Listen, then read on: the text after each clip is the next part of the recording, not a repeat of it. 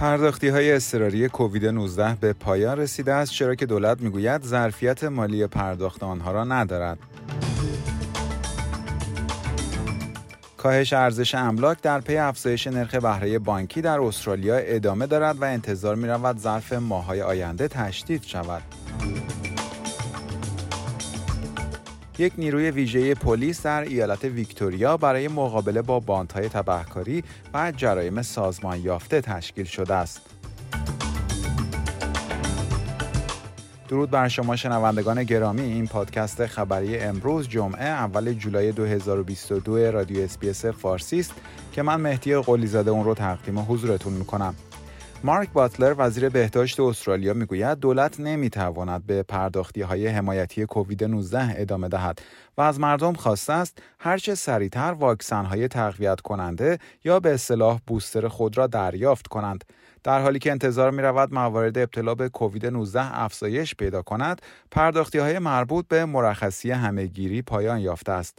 این در حالی است که مردم همچنان موظف خواهند بود تا در صورت ابتلا به کووید 19 خود را برای یک هفته در خانه تحت قرنطینه قرار دهند.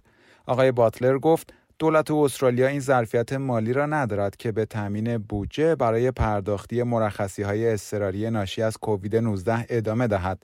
ارائه این پرداختی ها در روز سیوم جوان یعنی روز گذشته به پایان رسید. و خبر بعدی کاهش ارزش املاک در پی افزایش نرخ بهره بانکی در استرالیا ادامه دارد و انتظار می رود ظرف ماهای آینده تشدید شود.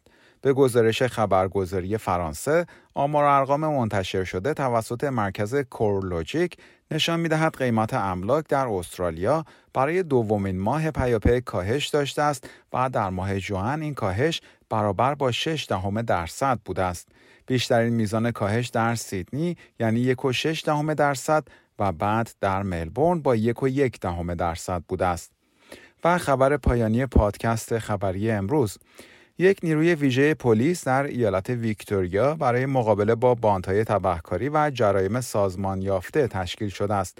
به گزارش خبرگزاری AAP، این نیروی ویژه که متشکل از 80 مأمور پلیس است، وایپر نام دارد و تمرکزش روی مبارزه با شبکه های مجرمان از جمله باندهای بایکی ها خواهد بود.